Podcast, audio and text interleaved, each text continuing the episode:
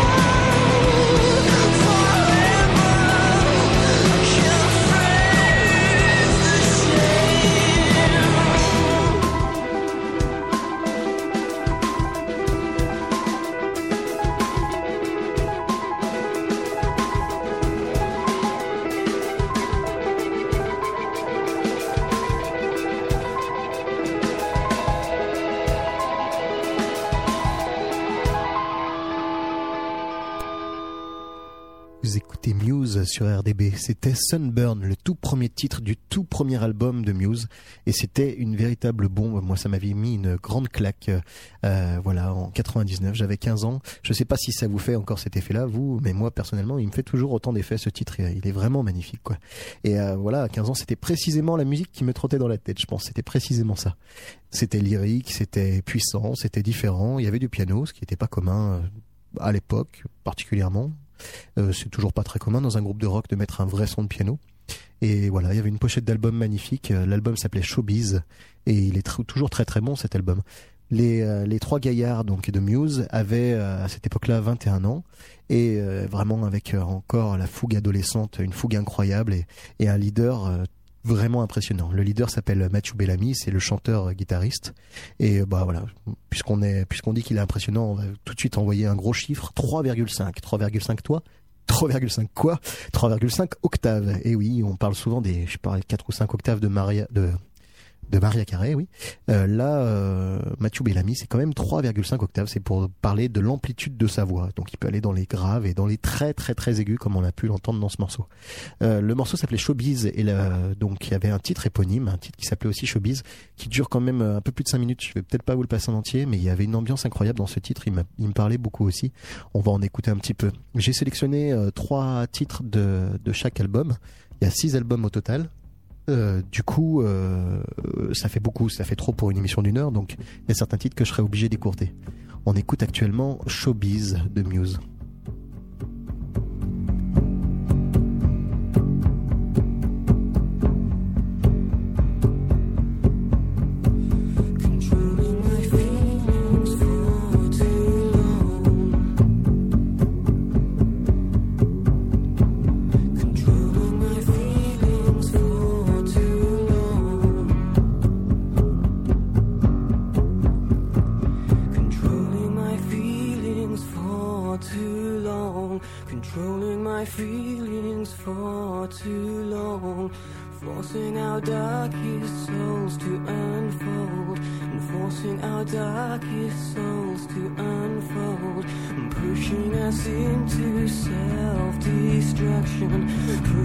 I seem to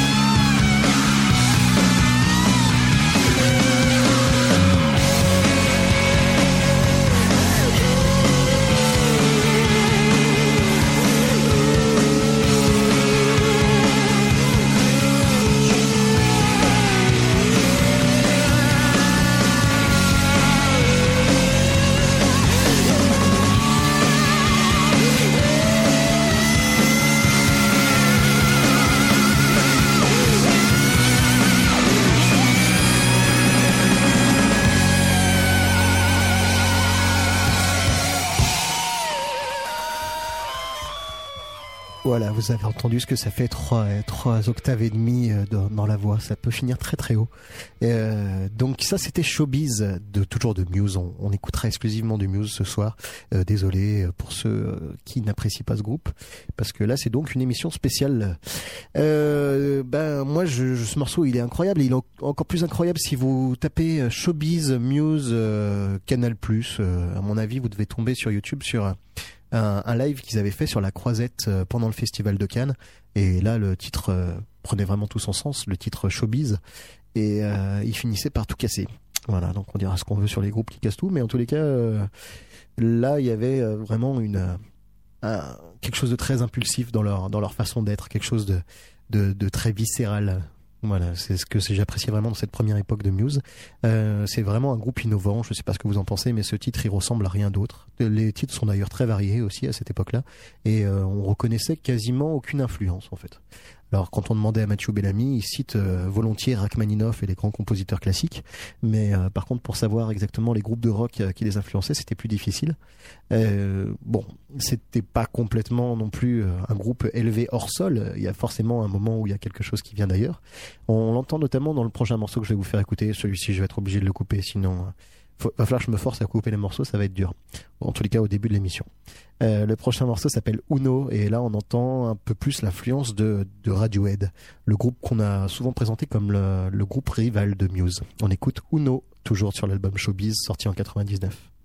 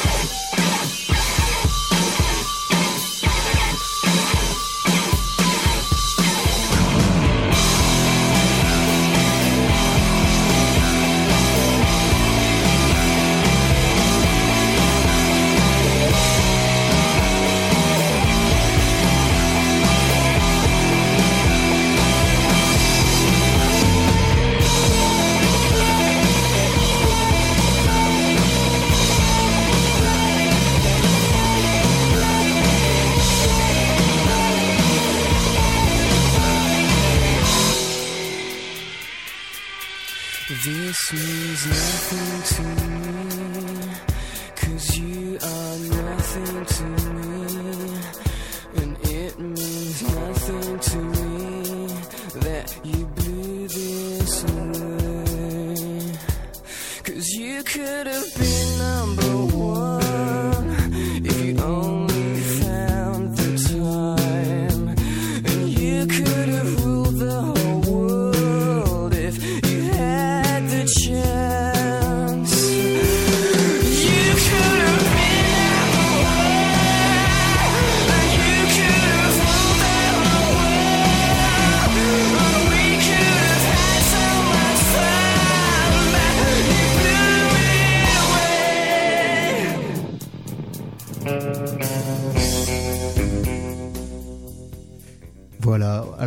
de Radiohead n'est pas forcément hyper évidente dans ce morceau-là en fin de compte.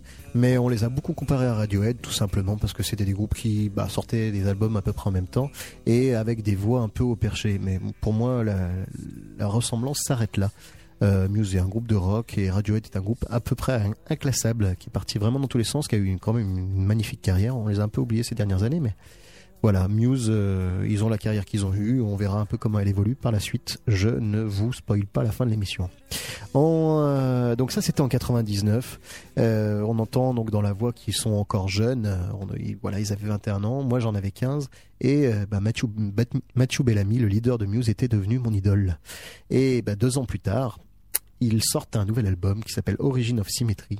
Et là, c'est euh, pour moi la- l'apogée du groupe, euh, la consécration absolue, notamment avec euh, le deuxième titre de l'album, le premier est mortel aussi, hein, mais on va directement aller sur le deuxième parce qu'on le connaît un peu moins. Ça s'appelle Bliss et c'est issu donc de l'album Origin of Symmetry, sorti en 2001. Et cet album est une pure merveille. C'est parti, Bliss.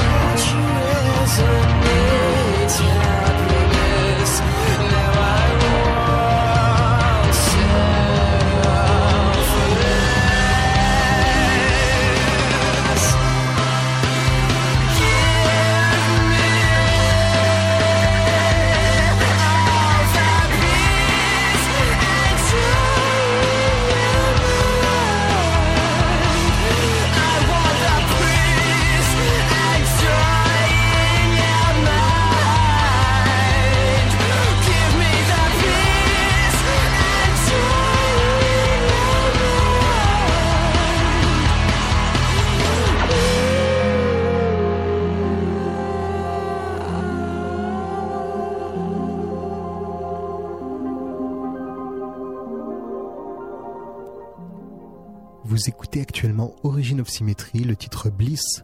Et euh, donc cet album, comme je vous le disais, pour moi c'est un véritable chef-d'œuvre. La production est bien bien meilleure que le premier et les titres aussi sont très variés, ils sont tous exceptionnels. Euh, je vous parlais tout à l'heure de l'influence de Rachmaninoff de, dans, sur le, chanteur Mathieu Bellamy.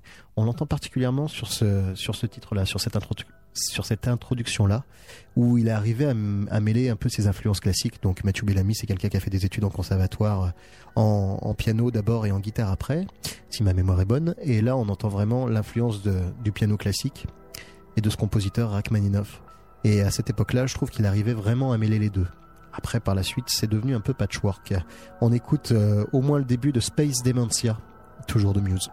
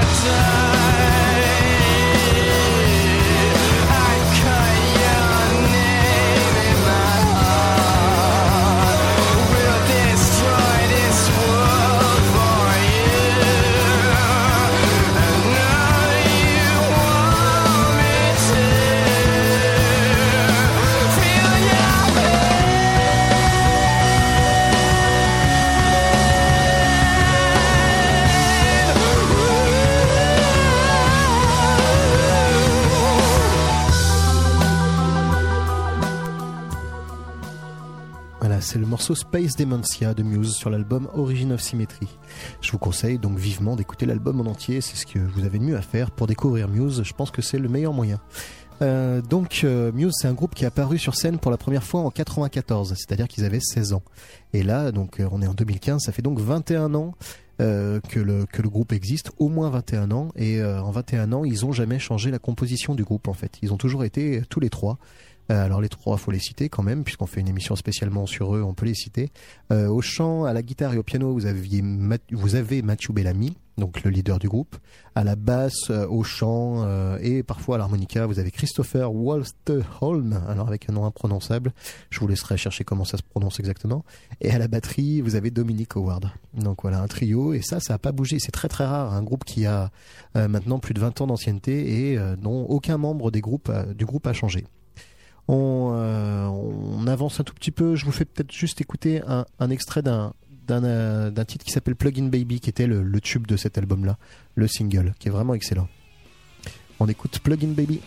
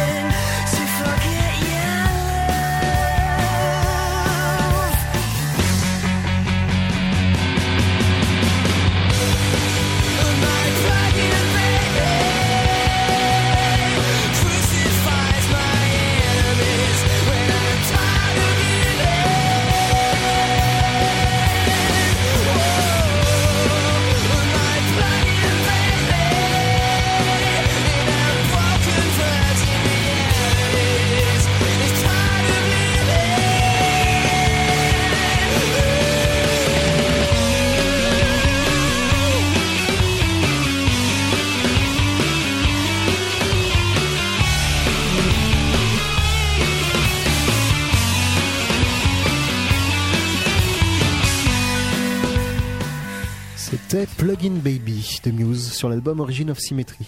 On avance encore de deux ans, on se retrouve donc en 2003. Donc leurs trois premiers albums sont sortis tous les deux ans. Ils avaient quand même une grosse capacité à composer. Et on arrive avec l'album Absolution. Et donc le troisième album, comme souvent, c'est un peu l'album où un virage s'opère. Euh, on va écouter tout de suite le premier titre. Là, ça commence, pour, à mon sens, très très bien. Le titre s'appelle Apocalypse Please et il est vraiment dans l'ADN de Muse. Et il apporte quelque chose et il y a quelque chose de nouveau, mais on est toujours dans leur ADN, euh, vraiment euh, un truc très viscéral, euh, très profond et, et avec un côté encore assez impulsif. Ça qui va s'estomper un peu par la suite. On écoute Apocalypse Please sur l'album Absolution.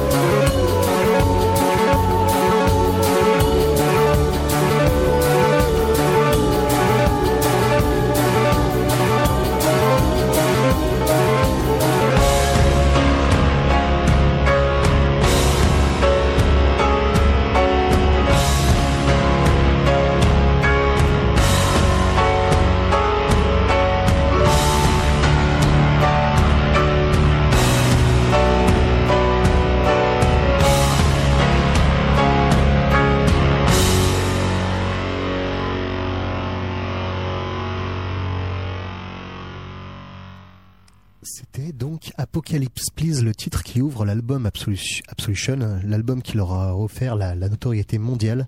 Euh, voilà, ça disait notamment euh, Déclarer l'état d'urgence, c'est la fin du monde. Un album euh, très sombre.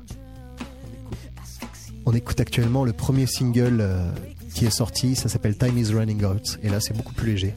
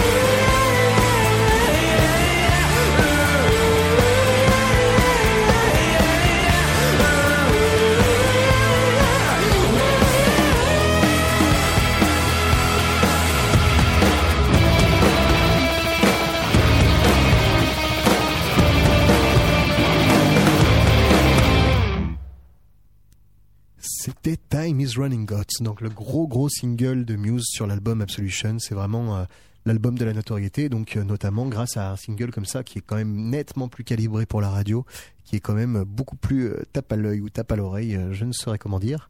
voilà, on sent qu'il y a un petit virage qui se fait, ça reste très très agréable à l'écoute, ça reste un très bon morceau. Il y a, il y a quelque chose de plus léger, peut-être un peu plus frais aussi. C'est tout à fait ça reste encore tout à fait intéressant et un, et un, très bon album. Un album très sombre Absolution et euh, dans cet album moi je trouve qu'il y a une petite perle une perle voilà plutôt rock euh, enfin assez finalement assez classique euh, très peu produite. Il y a vraiment guitare basse batterie chant. Et, il est incroyable ce morceau il s'appelle Thoughts of a Dying Atheist. C'est sur la fin de l'album c'est pas un tube mais il fonctionne très très très bien. On écoute donc Thoughts of a Dying Atheist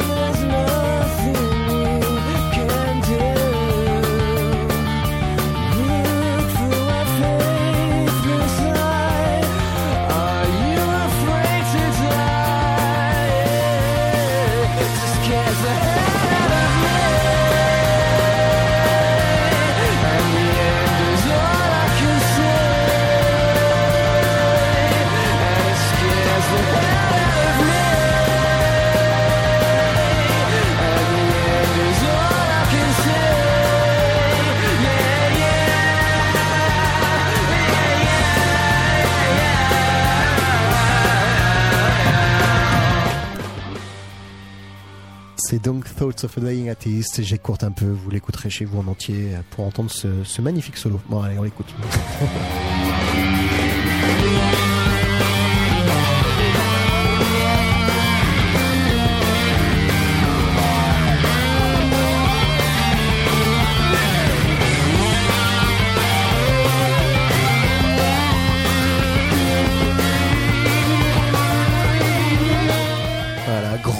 de Whammy. Euh, la Whammy, c'est un effet donc qui permet de, transformer la hauteur des sons que Matthew Bellamy apprécie euh, particulièrement. On avance encore un peu dans le temps. Cette fois, on avance de 3 ans. À partir de là, les albums seront séparés de 3 ans et on arrive sur Black Holes and Revelations avec le premier titre qui s'appelle Take a Bow. Et ça y est, je crois que l'électronique fait définitivement partie du son de Muse. Take a Bow, premier titre de Black Holes and Revelations.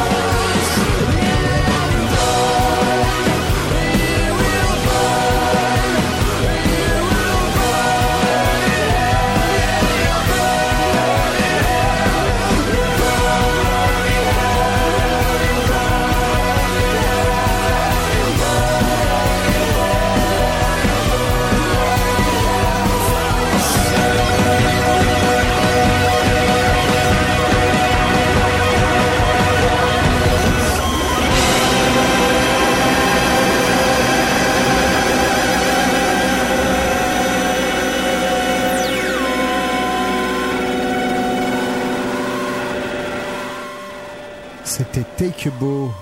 Take a Bow, prenez un arc, le morceau, le premier morceau de Black Cause and Revelations qui finit avec un espèce de mur du son incroyable dans une tonalité complètement inattendue. Euh, c'est vraiment un morceau qui fait de l'effet. On est, on est clairement ailleurs. hein. On sent de plus en plus l'influence de la musique électronique, euh, mais quelque part on a toujours les harmonies classiques euh, qui sont propres à ce groupe et qu'on retrouve dans très peu de groupes au final. Et euh, voilà, Black and Revelations, là on est clairement, le virage est pris et le groupe va partir un peu dans tous les sens à mon goût. Et euh, là, on va clairement entendre, euh, ce qui n'était pas le cas dans les trois premiers albums, on va clairement entendre les influences qui viennent bah, des années 90, qui viennent, euh, ben, je pense notamment à U2, à, Radiohead, peut-être qui va se faire sentir un peu plus, ou même des groupes comme Dépêche Mode, REM ou, même Queen. Euh, on a une espèce de, mélange comme ça et ça, devient, c'est plus tellement digéré. C'est-à-dire qu'il y a un titre qui va nous faire penser à, à Dire un titre qui va nous faire penser à System of a Down et, ça devient une espèce de, compilation. À partir de cet album-là, je trouve qu'il y a, vraiment un gros virage qui est pris. Euh, le morceau le plus connu de cet album, qui, qui serait donc le single, enfin un des principaux singles qu'on aura retenu, c'est Starlight. On va pas forcément l'écouter en entier parce que celui-ci, à mon avis, vous l'avez déjà bien entendu. On écoute le début.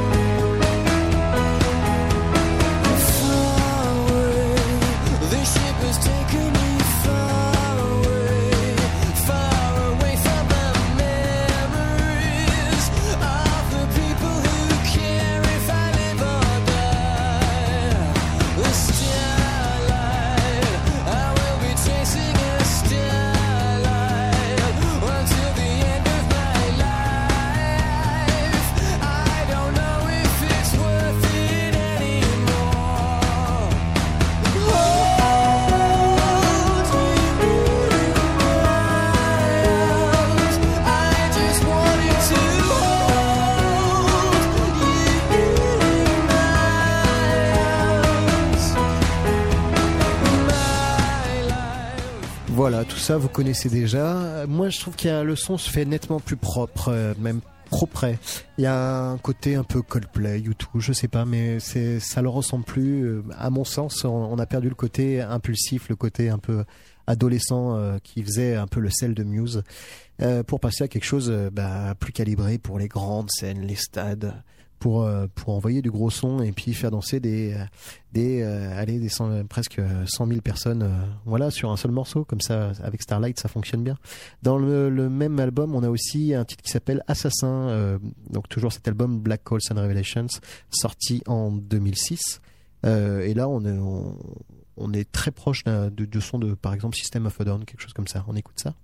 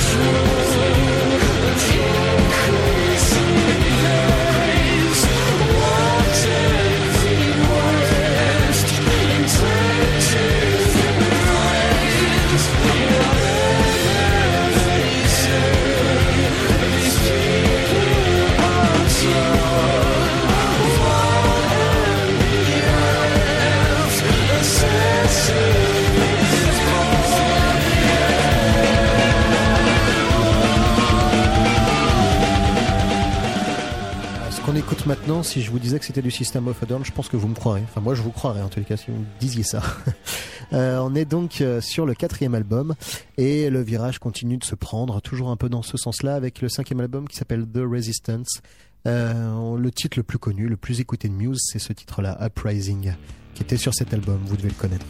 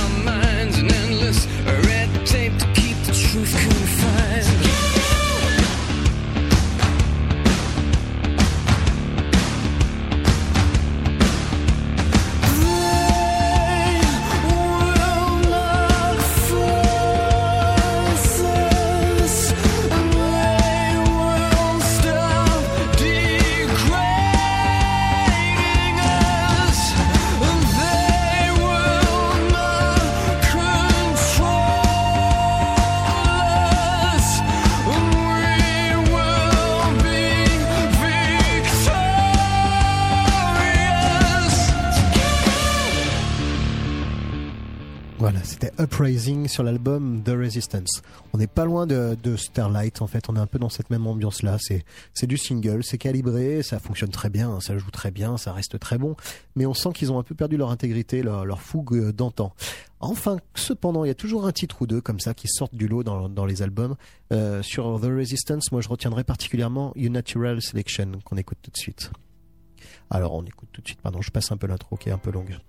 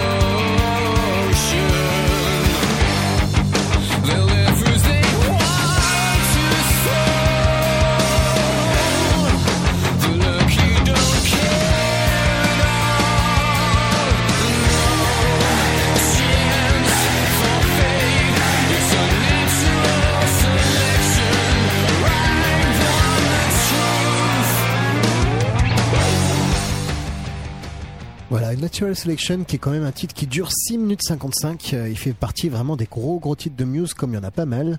Euh, des titres qui durent euh, 5, 6, 7 minutes. Et euh, c'est vrai que dans ce format-là, il reste très très bon. On avait passé Nights of Sidonia dans le dans l'émission spéciale Masterpieces. Vous pouvez retrouver tout ça euh, en tapant Zik Actu sur Google. Il y a toutes les émissions euh, en podcast. Vous pouvez les réécouter et pourquoi pas laisser un petit message sur la page Facebook au passage euh, pour dire que Zik Actu, bah, ça vous plaît. Comme ça, ça me donne envie de continuer. Toujours sur cet album The Resistance, on avait plein de choses. On avait notamment, enfin c'est plein de choses dans le sens, ça partait dans tous les sens. Ce morceau qui me fait extrêmement penser à Queen. Vous allez me dire ce que vous en pensez.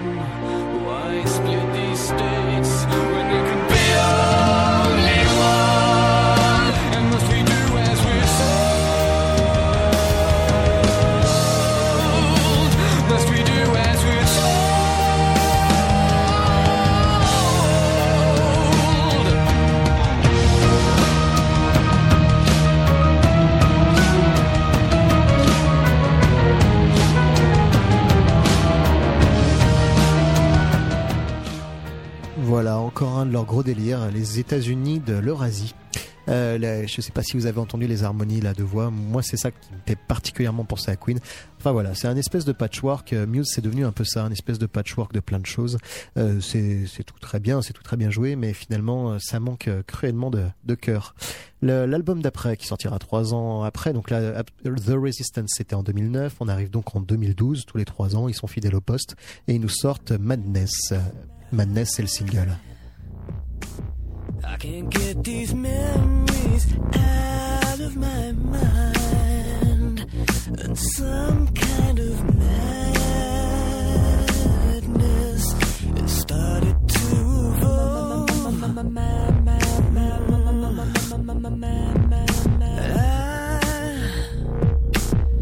I tried so hard to let you go,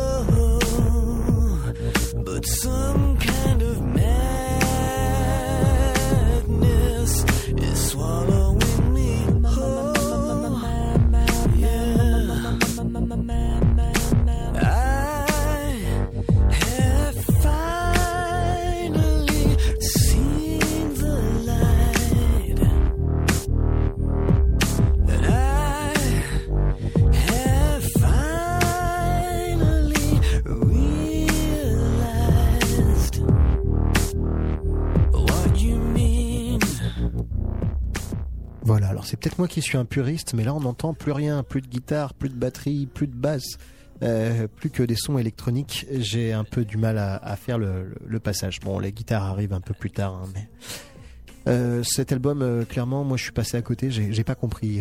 Il s'appelle The Second Law. Et c'est un espèce de délire un peu sur la science-fiction. C'est un peu, un peu curieux.